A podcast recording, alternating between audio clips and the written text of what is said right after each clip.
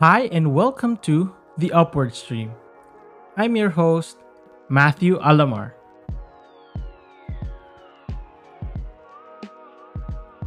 The Upward Stream is a show kung saan mag-uusap tayo tungkol sa personal growth. And we'll do that through the stories and experiences of some of the most amazing people that you'll ever meet. We all know life is hard. Growth is tough. But it is possible. Kaya samahan nyo ako together with my guests as we all journey up the upward stream. Because this is not just a show, it's a show for change. All episodes of the Upward Stream are taken from my Facebook live show on my page, Life Matters.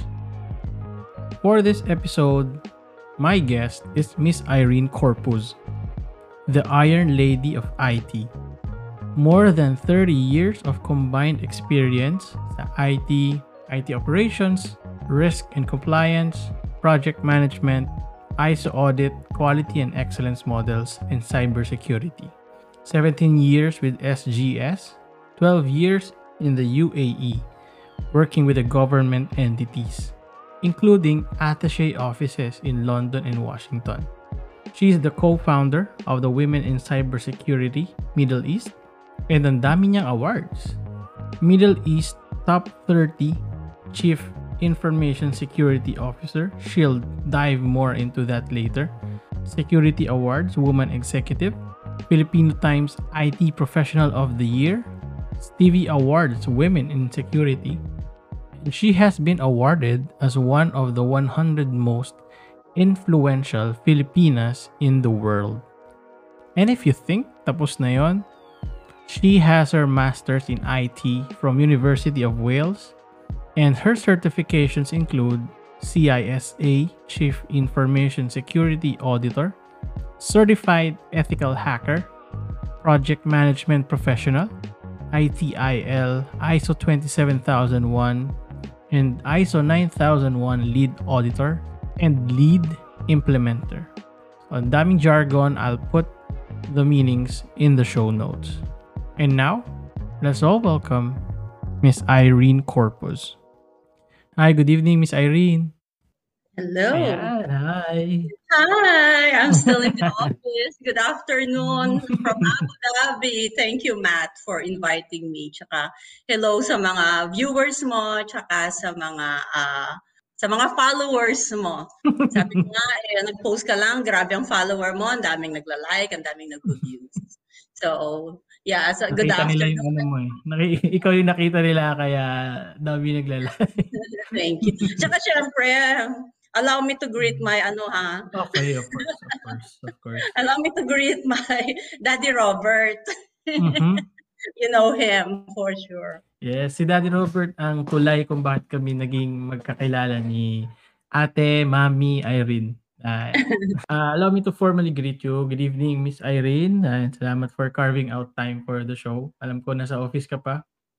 And nag-set ka ng meeting today to meet with me. Kaya honor yan para sa amin. Sige. Uh, first things first, maraming naiintriga nung pinost ko yung picture natin. May caption ako doon na nilagay Mm. na The Iron Lady of IT. Ah, bakit sino yung nagbigay ng moniker na yon and bakit daw yun? Oo.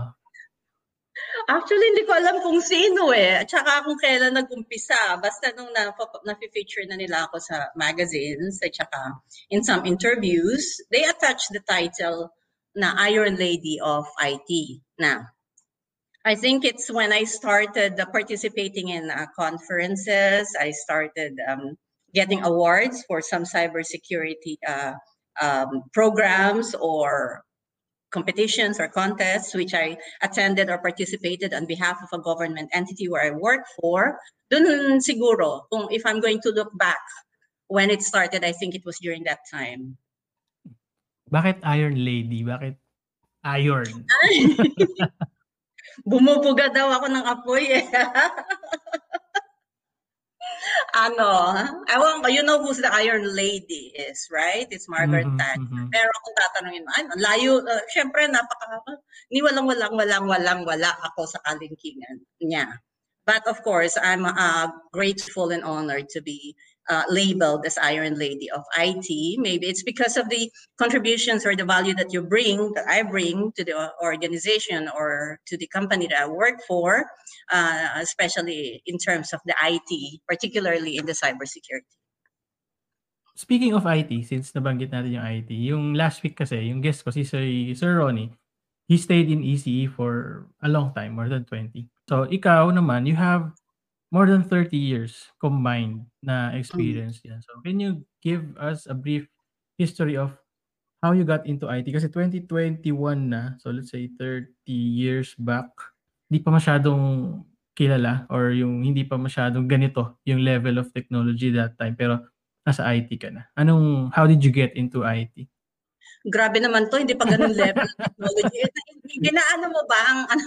Are you trying to touch or guess my naman.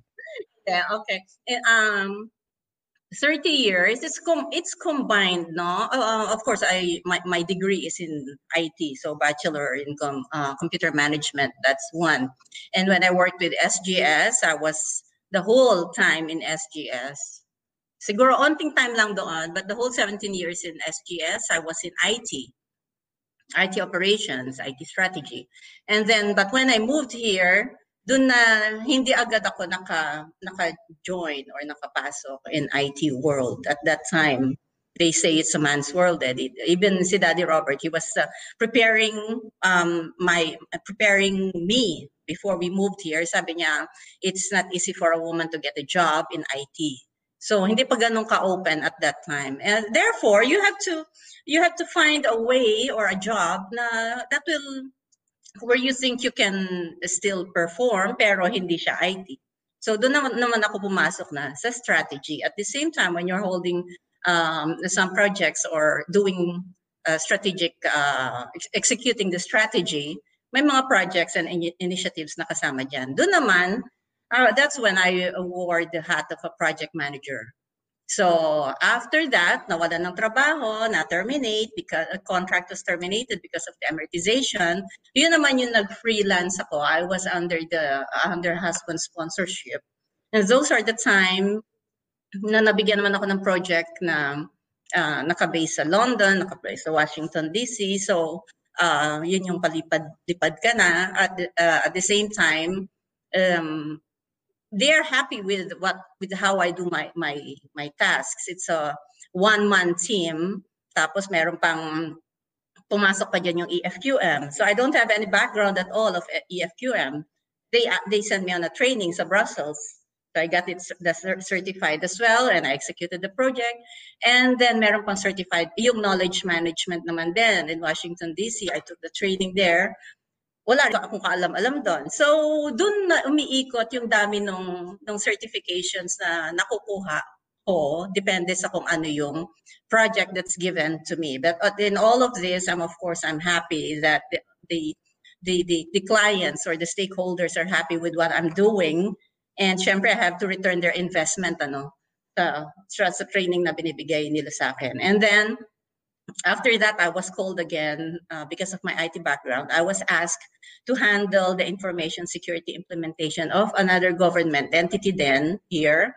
Doon na, nag, uh, na, doon na ako na, na, na move into the cybersecurity world. Okay, but, but when it's it's IT, it's still IT, but in a specific path, which is the cybersecurity. Yo. Haba, ano? Galing. Hindi, grabe. Kasi um, every success story may may mga ganun behind eh. Behind the scenes na hindi ko alam. Ngayon ko lang na rin nalaman na may time na na-terminate, alam mo yun. Pero mm. it has led to where you are now. Yung isabihin yung cybersecurity path na yun, did you choose to specialize in that or it's more of parang no no not really not not really. You, um maybe if my projects then sa mga attaché offices let's say in in EFQM or knowledge management continued baka nandun yung path ko. But at that time uh, one is I was passionate to go back to IT kaya I said now this is the time that the IT is knocking on me. So if ever, for example, at that time, they gave me the project, let's say, of smart city. O di ando ng path ko maybe on smart city. If I was given the the the, uh, the project or responsibility to execute the the AI uh, or artificial intelligence uh, strategy dito then eh di ang, ang Pasko. Um, I think what I wanted to say here is if you're if if you like what you're doing and it's it's aligned with your passion then you'll do good with it. Ah, ganda ng sinabi mo. Sana maraming nakarinig doon. Di ko kasi nakikita ngayon sa stream, may konting bug na nangyari. So, di ko rin nakikita yung comments nila. Pero sana nakikita nila. Ayun, so, pero while on the topic of cybersecurity naman, a lot of the viewers, uh, curious cat sila eh. So, meron silang, bukod sa tinanong nila yung Iron Lady mo, tin chinek nila yung certification sa baba. Tapos Mm. isa doon, nakita nila ay CH, which is Certified Ethical Hacker. Commonly sa mga show, di ba, sa mga movies, mga Mm. hacker, nasa loob ng kwarto, tapos nang, nang, nang infiltrate, nang exploit. Pero what does an ethical hacker do? Okay, yung ethical hacker, these are the ones that are uh, hired or contracted by any organization, no, to conduct vulnerability assessment and penetration testing. So what it means is, uh, kaya din siya, ethical hacking is because if you do it, uh, if you engage in a project like this, you have a specific ROE, rules of engagement, which defines specifically the scope of what you have to do. So pag sinabi nila sa iyo kunwari na ang i- ipepentest mo is yung application server lang nila hanggang dun ka lang. Wag kang ah, wag na, wag kang lalampas doon. Pag sinabi nila that you have to do a pen testing of let's say 10 servers and they have 100, wag kang makikialam sa iba. And very specific, kunwari ito papatest lang sa iyo is yung access management. Kung may vulnerability ba, hanggang doon ka rin lang. Huwag mo nang pakialaman yung applications nila. Kaya mo bang mag-denial of service dun sa application nila? Yung mga ganun, pwede mo bang ibagsak ang website nila? Huwag mong pakialaman yon kung hindi kasama sa pinagagawa sa iyo. So this is what ethical hacking means. And the other is, when you say ethical, it's because the person or the organization or the other party that you're doing it for is aware. Kaya ka nga iwa-whitelist eh, di ba? Um, at ibig sabihin, pagka at this time, tingnan mo yung phone mo, gumagalaw na, hinak ko na yan. Tingin naman siya. Napatingin talaga ako, sabi ko. ka talaga eh, no? No, that, that is an ethical. Kunwari, ah, teka lang ha. May, kupon- may, may, may laruan ako dito. Min- Ay, si minsan, Coach Ron, no? minsan Pwede ba daw i-hack FB ko? Minsan dinadala ko to eh. Yan, yan. Di magkakabit ka ng ano, gagawa ka ng Ooh. So, yung mga, ah, ang tawag dito, minsan practice-practice, pero huwag kang man, man- don't do anything that will harm.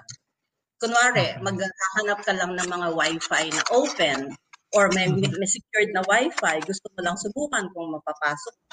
Napasok mo, huwag ka nang mahinam. Ah, ah. Subukan or kaya, if ever, punta ka na lang sa mga, sa mga website where they have these machines. So, kunwari, if anyone is watching here, nasa mga, nasa cyber security, you can go yung sa Hack the Box na website.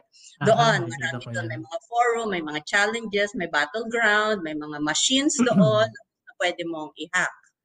Yon. So may mga labs din doon. So uh, yun yung if you don't be unethical by attacking someone else, punta ka na lang sa mga platform na ganyan. Yes, tama. Ayan, so number one, con- may consent at saka kung hanggang saan ka lang, doon ka lang. yun ang mga ethical lang. Pero in the topic of, ano naman, yun nga, vulnerability, securities, ngayon, ang dami ko nakikita eh, na, alam mo yun, mga bank account, ah, Facebook profile, uh, nag nagreklamo sila na tiyatamaan sila ng mga ganitong attack. Anong tips mo doon sa mga nanonood natin to improve security measures on a personal level? Phones, laptops, mga ganyan. Okay, kung kung tutuusin itong mga um um ang tawag dito, mga social media accounts na to, they're implementing their strictest uh, security measures na rin. Kasi pagka na-hack sila, kasiraan, kumbaga, you know, what is important about uh, cybersecurity is yung CIA na tinatawag, confidentiality, integrity, and availability.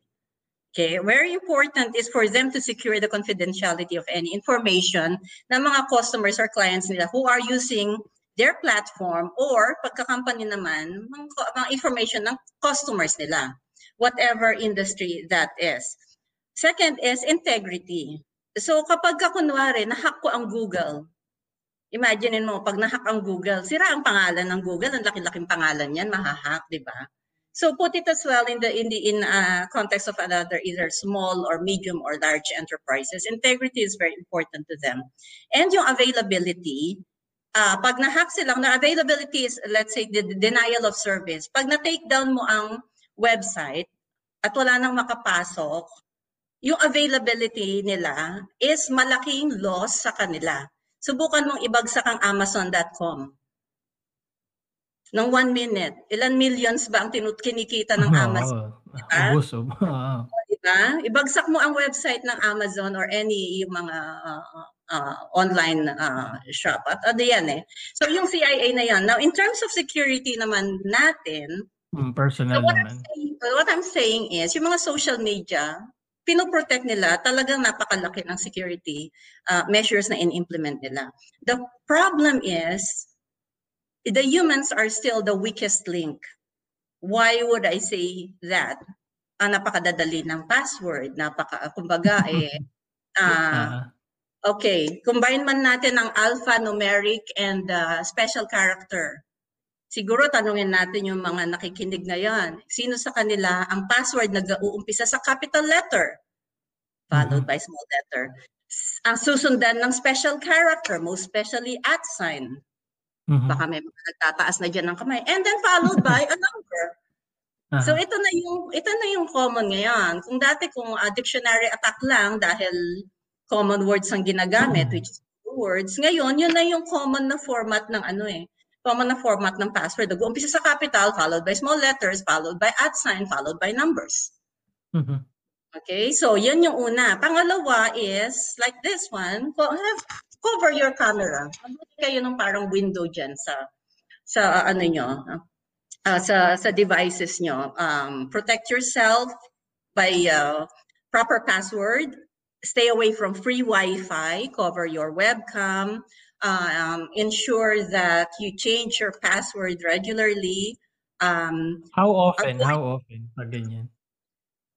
Uh, ako kasi every ano eh, every six months ako nagpapalit eh.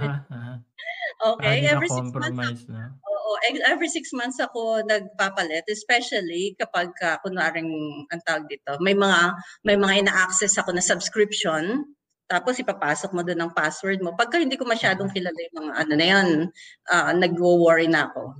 Tapos, um, uh, don't, yung mga phishing attacks, magsasend ako sa iyo ng isang ano ng isang uh, isang email pag click mo lang yon I can I could have embedded a malware that would allow me to gain access totally to your device to your laptop i-enable ko yung camera enable ko yung uh, ang tag dito ka, uh, microphone nare-record na kita or even yung key, key ano keyboard logger para kung anong tina-type mo ah key logger oo kita, oh, pati mga free wifi din. Minsan, yun, yung pinakita ko sa'yo, magagawa ako ng free wifi, tapos access naman kayo.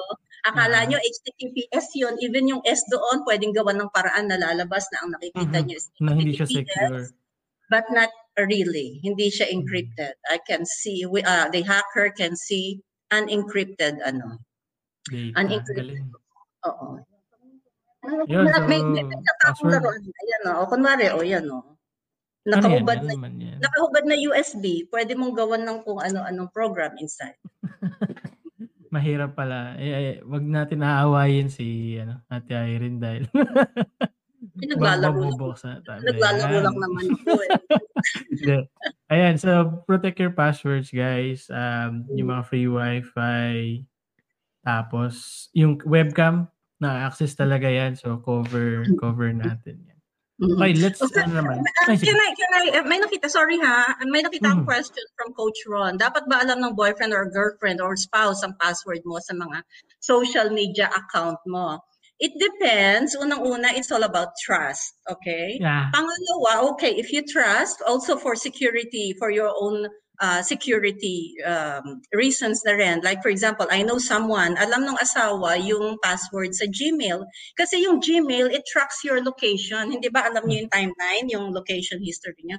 That is for her security. Kaya alam ng asawa. Pero sabihin natin boyfriend, girlfriend, or whatever, mag-asawa na nag-divorce, etc. Immediately change niyo na yung mga password niyo and try to log out in all of other devices where you have been logged on before.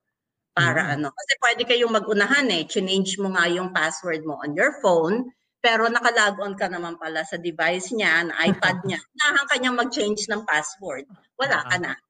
Oo. So, yung Yan, mga ganun. Coach. Kapag may mga nangyaring sitwasyon na gano'n, tamang hinala ka na, i- i- Ah. ano mo na lahat. Palitan mo na lahat. Oo. Ayan, coach, ha? alam mo na, palitan mo na. Ayan, sige, ano naman, let's talk execution. Uh, when I sent you a message, I wanted this to be about execution kasi nga, the first time we met, you gave us a crash course of, um, of some sort tungkol sa project management na lahat naman kami na-enjoy namin yun, dami namin tutunan. Kasi aside from your IT function, yun nga, PMP, so you're also a project manager, highly accomplished one. So two days back, uh, nag-post ako ng thought on my page and it reads na yung the gist is ideas are worthless without execution. So Mm, what's your okay. take on that naman? Ah, oo naman napakahalaga na no. For for one as a uh, uh, sa project management is they say that uh, failing to plan is like planning to fail, 'di ba? So mas maganda pa rin for our own personal uh, uh, feeling of being accomplished. Kung ano yung pinaplan natin, eh, they may not be immediately realistic, but definitely if we will put effort on it, they will happen. 'di ba? They can happen not only from us alone, but also from support of the others, the community, the family, um, yung mga colleagues. So yung execution, when when we say um, execute, mag, mag, mag-plan ka, may timeline ka. Uh, importante yun sa project management kasi ang, ang project, sa project, palagi kang may scope, you define yung deliverables, yung and yung timeline. And of course, kung kailangan ng budget, budgetan natin. So some of my uh, some of my certifications actually I invested on it kasi hindi naman lahat babayaran ng company especially if it is something that is not related to what you are what you are doing. Sinuwerte, sinuwerte lang ako dun sa ibang training na talagang wala ako hindi ko po alam yan eh. I mean, I don't know what what EFQM is, I don't know what knowledge management is. They wanted to give me a project on that, hindi silang gumastos sa training.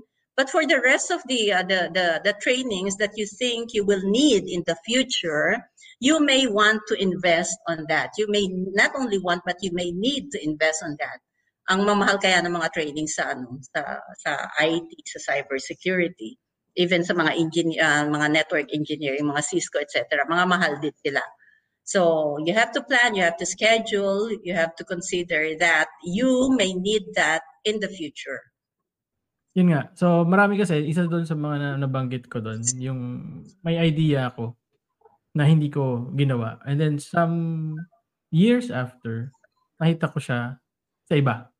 And they're Mm. profiting from it already. And may mga tao na they ha- nag-comment sila that they had the same experiences na alam mo yun, ah, na-activate yung ideas nila pero they were scared that it might fail, 'di ba? Okay. So, Mhm. anong ano doon, paano Okay. attacking There's- na, as a project manager?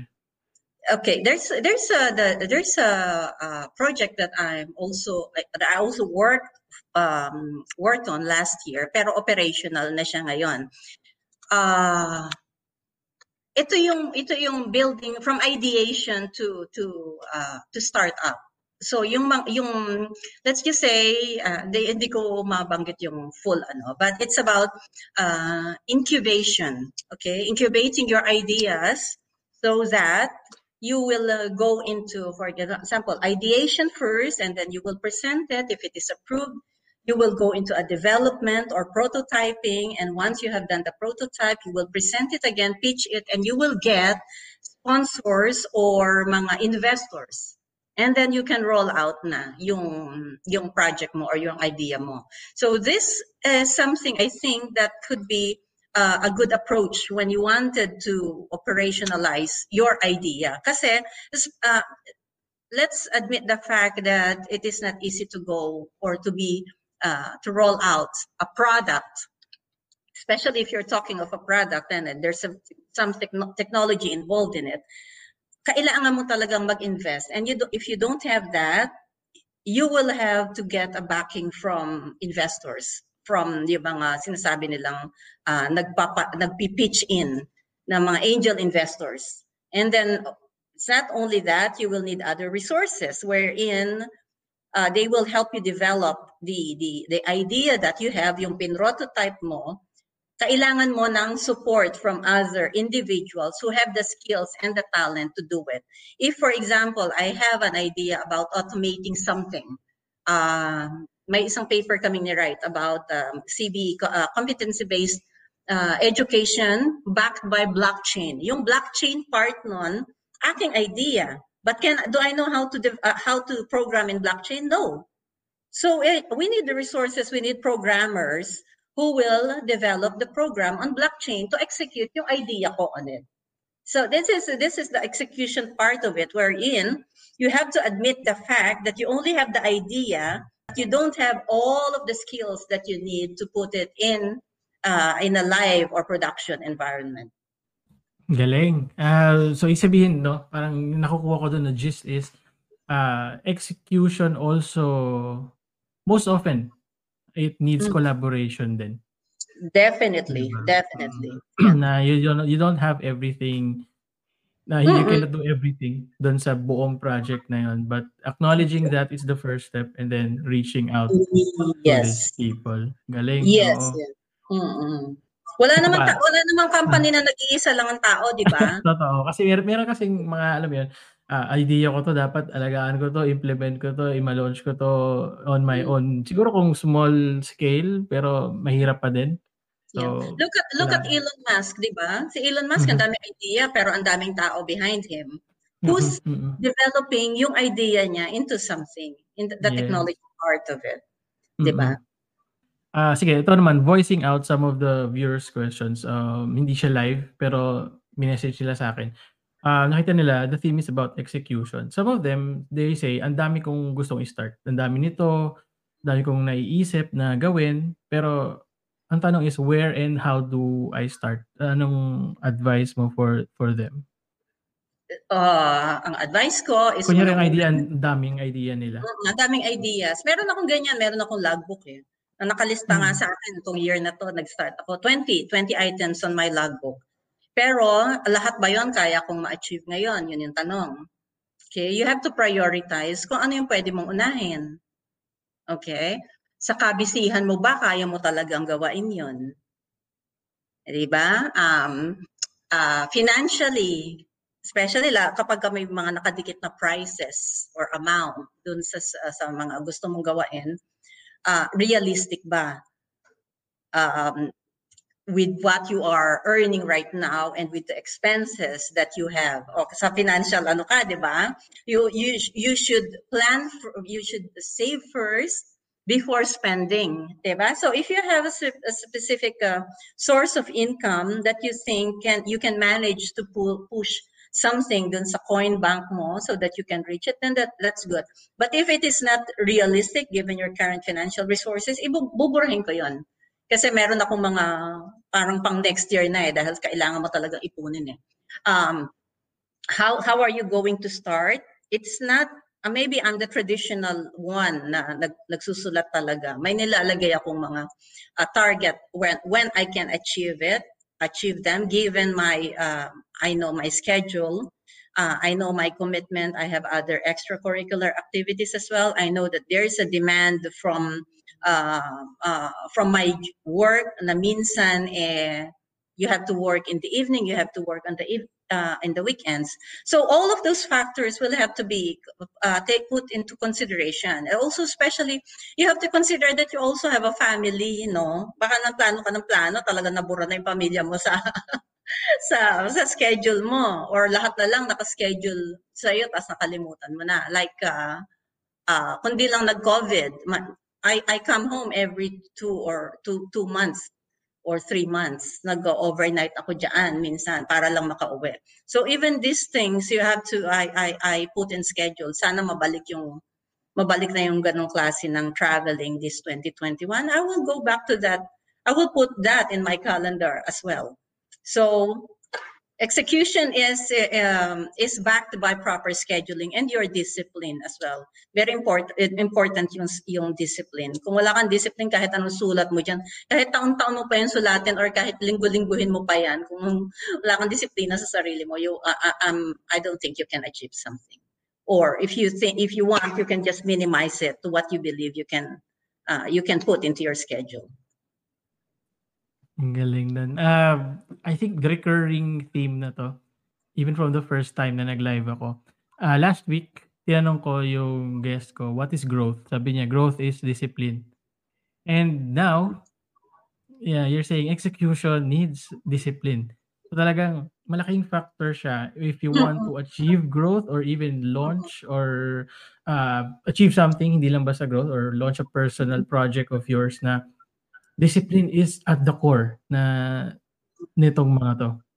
Mm-hmm. Even even financial even financially, I think I started it to myself last year. Short, uh, not really short, but I mean uh, the, the the working hours here hindi ka na hindi nakasama ang break time. Mm-hmm. Hindi siya 8 hours na may 1 hour kang break in the ano no. So um at saka ang bilis ng takbo ng oras. So I will eat a heavy breakfast And then pag uwi mo, gutom ka na, tama na for dinner, at lunch and dinner mm-hmm. combined, uh-huh. di ba? Pero sometimes, busog, ka, busog ako, kakain ako. So ang ginagawa ko, iniiwan ko ang wallet ko. di ba? So if anyone, I mean, da, uh, na ano ako dati eh, I just realized, gosh, I'm in Starbucks every day. Magkano mm-hmm. yun? Di ba? Nagkumain ka na sa umaga, eh, kaka, pagdating mo opisina, kape ka ulit. Maya-maya may magyaya sa'yo, kakain ka na. Hindi ka lang sa, it's not that only you're, you're taking more time on this, but I mean, it's not in the budget anymore kung susumahin mo yung mga yon. So, I don't have my wallet with me. Of course, the national ID is uh, in in in uh, photo in my uh, uh, phone. Pero somehow yun, na-build ko na na ano ko yun, na, na discipline ko yun. Hindi ko ginugutom ang sarili ko, ha? Oo naman. Uh, ano ko yan. Uh, personal experience ko yan. Walang nagugutom sa bahay nila, Mami Irene. Pag pumunta kayo doon. Dahil pumunta na kami doon, hindi kami nagutom. Ayan, so, uh, for the viewers, importante rin na when you have a plan, factor in yung people that are with you. Yung na, nabanggit mo. Kasi 'di ba may nakikita ko yun eh sa mga film or ano man, yung parang nabaliw na doon sa gusto lang gawin na naiwan na yung those people that matter to him or yung mga nagki-care for him. So, mm. factor that in. Ayan. Uh, bukod sa ano, career achievements mo, there's something else that a lot of people admire about you. And that is your advocacy. Actually, some of the viewers here um, na, na ang na-draw sa kanila doon sa ating caption is yung uh, ano tawag doon, organization na co-founded mo. so, kasi they also believe in women empowerment. Kasi for yourself, you, kahit kung sa'yo lang, you have already proved that you can perform at par or even on a higher level than yung mga usual na nandun sa IT field. Pero what people like is even in your speeches, statements, mga pinanood ko yung mga dating interview mo, you don't want it to stop sa'yo lang. diba? ginugal, ginugal mo. Oo naman, no. You, you co-founded an organization na mag enable ng other women in your field. So, can you tell us the story about forming Women in Cybersecurity, the organization na co-founded mo? Ano, ano yan, nag-umpisa yan at the time that we were awarded as um, yung women, hindi, yung CISO is a, um, sorry, MESA, Middle East Security Award. May category doon uh, na women women CISO. CISO is Chief Information Security Officer. Uh, actually, naalala ko yun, uh, Daddy Robert was with me nung awarding na noon. Hindi mo alam kung maa-awardan ka, di ba? Na, na finalist ka lang pero hindi mo alam kung maa-awardan ka. Tapos, sabi ko, gusto ko nang lumabas, na parang na ako nahihiya kay Daddy Robert kasi parang naubos na lahat ng tao, natawag na yata lahat. Ako hindi. hindi pa. Tapos nilagay pala ako dun sa category na, because I'm expecting to, I'm hoping, not really expecting, I'm hoping to be awarded dun sa uh, uh, cybersecurity executive. Okay, nilagay uh, nilagay ako dun sa category ng women in cybersecurity. Uh, which is oh, okay okay din naman ano. Then after that, uh, the the the next time, yung organizer, in-invite kami, kaming mga babae na nanalo the previous year. And uh, he said, you might want to organize. I- I'll help you uh, organize, if you want to, a women in cyber in Middle East. Kasi wala pa talagang women in cybersecurity in Middle East. Meron sa Asia, meron sa America, meron sa Europe, meron by country nga eh. So sabi namin, why not? So we we were invited and they, they even booked a specific function room for us during the conference. So yun, nag-meet kami doon, kaming mga babae, actually I think uh, sampu kami pero na hindi naman umaten na yung iba. But in the end, uh, and ngayon, anim na lang kami.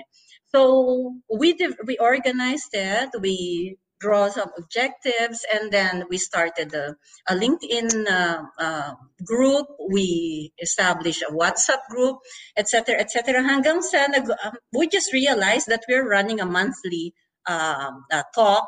Nag-invite kami ng mga women uh, professionals, cybersecurity professionals all over the world. Hanggang sa unti-unti nang lumaki. Right now, we are 1,200 members na. And hindi lang siya na may mga iba pang, and collaborating now with other women in cybersecurity uh, all over the world. We had our first conference na in, uh, inano namin, uh, niran namin noong December. There are uh, keynote speakers. Meron pa kaming awarding then And the, the most interesting one was we have the CTF, Capture the Flag. Ito yung hacking uh, competition. And we we one of the the rules that we had there is it can be in a group, but there should at least be one woman in the group. Pwedeng mga babae, hindi kanya-kanyang babae, uh, uh, lalaban sila on the CTF. But if they want to a group, kasi ang daming hackers na lalaki eh. So kung bababayaan natin sila lang ng sila, eh ma, ma, ma-e-echapuera na naman yung babae. So yun, it's just a, it's just a good one na mm-hmm. promoting the women in cyber, especially in the in the Middle East. Yep. Yan, na nababanggit mo in some of your interviews, yung ratio uh, doon sa IT, cybersecurity field, the ratio of men to women, mal- malayo, malayong discrepancy na talaga. So, you have this vision, di ba, of, um, kumbaga, at least leveling it, yung, yung ratio na yun, which is clear to you and you want that to progress. Pero how do you rally people to take up and share that vision with you? How do we rally? Uh, right now for 2021 i think i think we have succeeded. Uh, we believe we have succeeded no? Starting from eight women in 2018 tapos last year in november that we had a conference.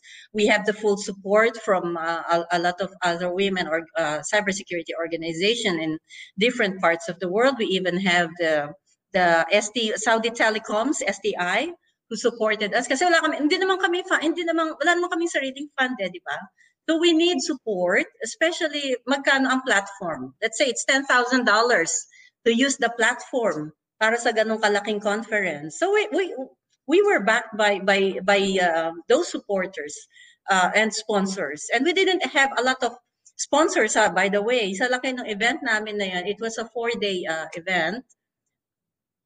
Dalawa lang ang sponsor namin. Ganon sila ka-generous para patakbuhin yung buong conference namin ng apat na araw. Even SANS, yung SANS, this is the one who sponsored the platform for the, the CTF, for the Capture the Flag, yung ang hacking competition. Ang mahal nun kapag ka, kapag ka i-rent mo if you want to run a CTF. But they provided the platform. So coming back to your question, how do we rally to have such a to support such uh, organization, I think we have done it already. And with that yeah, support that we got last year, I think we we have achieved that. And of course, we have to stay committed with our advocacy for the women. At this mm-hmm. time, maybe you may want to to visit the Women in Cybersecurity Middle East LinkedIn. Mm-hmm. Every day ngayon, um, we have a shout out shout out program. So kung sino man may achievement, we will do a shout out for those uh, uh, women nakaka uh, I think for the past two or three days, I'm posting the, the those who are passing the certification. May, may mga naka, nag-take pa ng PhD now on cybersecurity. We're going to shout out for those women, for those sisters of us who are achieving their um, their their vision, their their dreams. I think connected yan sa parang may, may inisip akong ano for, for that. Kasi yung organization nyo is not a profit-based organization. Kasi nga nag nagkumukuha pa nga kayong sponsors. So, how do you maintain the activity, engagement, and execution sa isang organization or community na hindi monetary gain yung nasa forefront niya? So, bukod dun sa shoutout. Mm, ano, how do we how do we maintain your execution? Ano, discipline ulit to be honest, at, uh, like like uh, nung last year, parang napapraning na ako no kasi hindi ako makauwi eh dahil COVID ano. Tapos ang active-active pa nung ano ng mga ibang co-founders. Okay, mga co-founders nasa Kuwait, nasa Saudi, nasa Egypt, nasa Bahrain, and uh, ako dito Saudi. Parang hindi ba tong mga to na, na hindi ba to na di ba sila nakakaramdam na ano nangyayari sa mundo? But parang tuloy-tuloy pa rin yung, yung ano nila, yung passion nila for this. Parang ako gusto ko na maglaylo. Pero sila hindi. So madadala at madadala ka dun sa mga passionate talaga na ano, na mga co-founders. And I'm happy I have them. Sila nga sila nga yung tinatawag kong cheerleaders ko eh if they're so pagdating sa ano ah, sa sa cyber kasi ako minsan napanghihinaan na ako ng loob ano ba yan parang ah uh, parang kin- kulang na ako sa, parang kulang ka na sa sustansya, hindi na ako makapang-hack ng maayos, etc. etc. Hindi mo naman kailangang mag-hack palagi mayat maya. There are other areas of you know, in cybersecurity. Yung ganon. So if you are backed with those, uh, with the people, with women in my, in, in, in, in my area, no? If you are backed with women who are also strong in execution, mapupush at mapupush ka. At saka hindi ba, mahihiya ka naman kung ikaw tutulog-tulog sila kumikilos, ano? So, kailangan mo yun. Maganda kapag uh, the community where you are in are also very passionate, like the passionate creators. Salamat sa plug. Ba, may pa-plug ko din ang, ang PC. Pero uh, ang ang ganda lang kasi tinanong kita how do you maintain pero you're you saying actually ako nga maglalaylo na eh pero the people with me they were the ones who maintained that activity. So binigay binigyan mo sila ng credit for that. What's your message to women, to the women who want to advance their career but they're still building up their credentials. Hindi pa wala pa sila sa ito, sa ganyan kadaming credentials. Pero gusto nila mag-advance sa career nila. ano anong advice? Um hindi, hindi, hindi naman masamang mangarap, ano, bata pa tayo, nangangarap na tayo. Just continue, uh, continue planning. At this time, technology is there, right, in front of you, within your within your arms reach. So um, make use of that available resources in technology as well. Um, be backed or join communities who will back back you up with uh, your um, with what you're passionate about. Minsan kahit hindi ka passionate dun, pero yung mga attitudes nila, they bring you up, no? They cheer you up, they support you. Mapap mapupush at mapupush ka talaga. So, maganda yung may community ka na mag, para positive ang mga attitude, hindi yung mga nega. Iwasan mo yung mga nega. Yun yung advice ko. The second is, um, continue reskill, upskilling and reskilling. What do I mean by that? Yung napag-aralan ko when I was in college, when I, you taking computer science or computer management, aba hindi na yun uso ngayon. Pag-usapan pa ba natin ang basic Fortran, COBOL, Pascal? Aba hindi ko na yun magagamit pag pag uh, pag uh, program ng AI, ng robots nitong mga ano, etc., etc. So you have to continue upskilling and reskilling. Yun yung uh, how to build your credentials. Umpisahan mo sa sa basics. Even in cybersecurity, meron yan uh, level eh na ano na track na tinatawag or roadmap. Wag mong wag mong i-achieve agad yung uh, ma- ma- mataas on a certain level, umpisahan mo dun sa mga bababa muna. It's good that you already have uh, achieved the basic uh, certifications required for your uh, for your industry or for your for your career. Kasi uh, hindi ko nga alam kung bakit nag-umpisa at bakit nauso pa ang certification eh. Kasi minsan you're being gauged uh-huh. uh, with the credentials that you have. Pero kasi ako, knowing kung paano mo na-achieve mo ngayon, pagka may na-interview ako, mas china-challenge ko sila. I don't go mm-hmm. by what I see in their credentials. Although minsan sasabihin, preferably, this mm-hmm. certification. Okay, preferably pala eh. Di, tingnan natin, pwedeng ang makuha ko hindi certified. Pwedeng ang i-hire ko, piliin ko hindi yung certified. Di ba? Mm.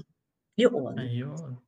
Ayan na. Ah. So tuloy lang and get an engaged and positive uh, community. Yep. yeah. Okay, on to our... Ano, sige, sige. Say, we all have our responsibility to the others. Kumbaga, I, I, I, I would say na siguro uh, sa, sa edad, parang ang tanda ko na talaga, no? Sa edad ko na to, talagang mas gusto kong nagsusuporta ng mga kabataan. Kasi alam mong, ano, alam mong uh, yung ambisyon nila, wag mong hayaan na bitawan nila. May mga taong hmm. katulad natin ang makakatulong sa kanila to move to move uh, forward. Kung paano ko na feel is that there are people who support me, who back me, who back me up um, and continue to lift me up pagka medyo na, na, na ano na ako, nawawala na ako ng pag-asa. Eh, if, let's pay it forward through the yeah. other, uh, pay it forward. So, uh, sabi nga nila, di ba, pag um, no one has become poor by giving. So, pay it forward, guys. Um, okay, last question. Uh, last sec last live ko, may ang daming viewers na nag-request na ulitin ko ulit yung tanong na to. So, ang last question is, pinangalanan ko na siya as a segment na officially growth lesson. So, the question is this, what are the three biggest growth or life lessons that you've learned in your journey sa life or career mo? Um, life uh, uh, lessons. Okay, one, uh, huwag tayo masyadong mapili. Okay? Although ang mga Pilipino, we are known for multitasking. Uh, but we have to, number one, huwag tayong mapili sa trabaho kasi ang natutunan ko doon, especially nung natanggal ako because of amortization, at first sabi ko, ako na lang ba ng ako? Pero I realized, ah ba, tatlong taon lang pala kontrata ko, okay, bring it on, bring it on, bring it on. Kita mo, na nawalan ako ng trabaho, I was on my own. I was under uh, my husband's visa. Kung saan-saan pa ako napunta. Kasi lahat ng binagsak nila sa akin, binaon ko dito. Okay? So that's one. Um, huwag tayong mapili, pero make sure that you it's it's it's worth the investment of taking those tasks. Okay, you can use it. The second one is to again upskill and reskill. Use the technology to to learn ang dami ng available resources. Hindi lahat ng ng dapat nating matutunan eh binabayaran this time. Ako mahilig ako mag-YouTube. Siguro tingnan mo history ng ano ko. Ang dami kong natututunan sa YouTube. 'Di ba? Kasi ang libro, libro lang eh nasulat na 'yan eh. Hanapin mo sa YouTube ngayon yung actual implementation ng mga nabasa mo sa pinag-aralan mo. And number three, regardless of what you achieve, don't forget your family. Mm. Kasi Okay? So, kasi sa huli, sa kanila at sa kanila ka babalik. Sila at sila ang talagang susuporta sa iyo. Sila nga ang unang-unang cheerleaders mo, eh, di ba? Totoo. Yeah. Nakikita ko yun sa family nyo. na talagang cheerleaders kayo ng isa't isa. Kaya Daddy Robert si Daddy Robert very, na nanonood. Daddy Robert is a very, I'm cheering for Daddy Robert because he, he never stops cheering for us. Totoo. Even for us, na adopted, adopted adopted Yeah. sons and daughters na laging nandiyan. So, huwag tayo masyadong mapili but filter din natin if it's worth our investment.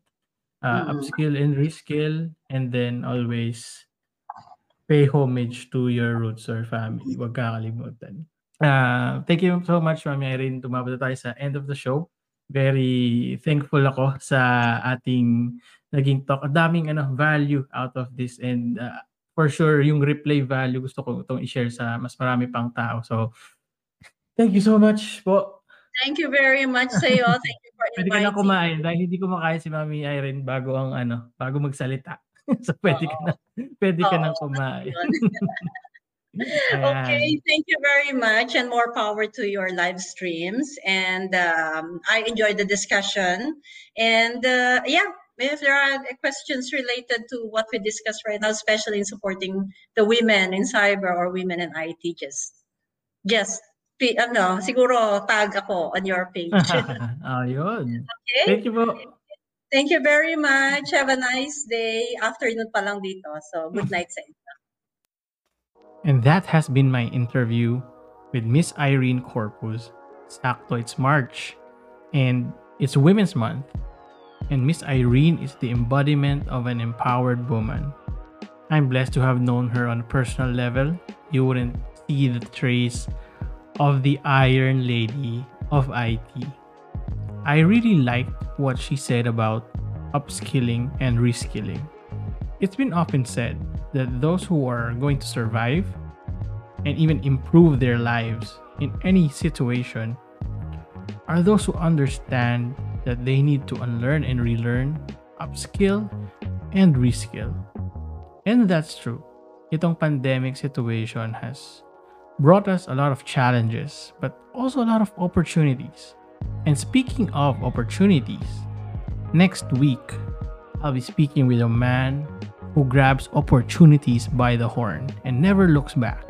Man who has inspired me with his disruptive ways. I'm talking about Ralph Laiko, the founder of New Bold You. Before this episode ends, I would like to give a shout out to Lawrence Montefalcon of the Successability Podcast for helping me out to specifics of podcast technicals. You can also find his podcast on Spotify or any other platform you're using. That's the Successability Podcast.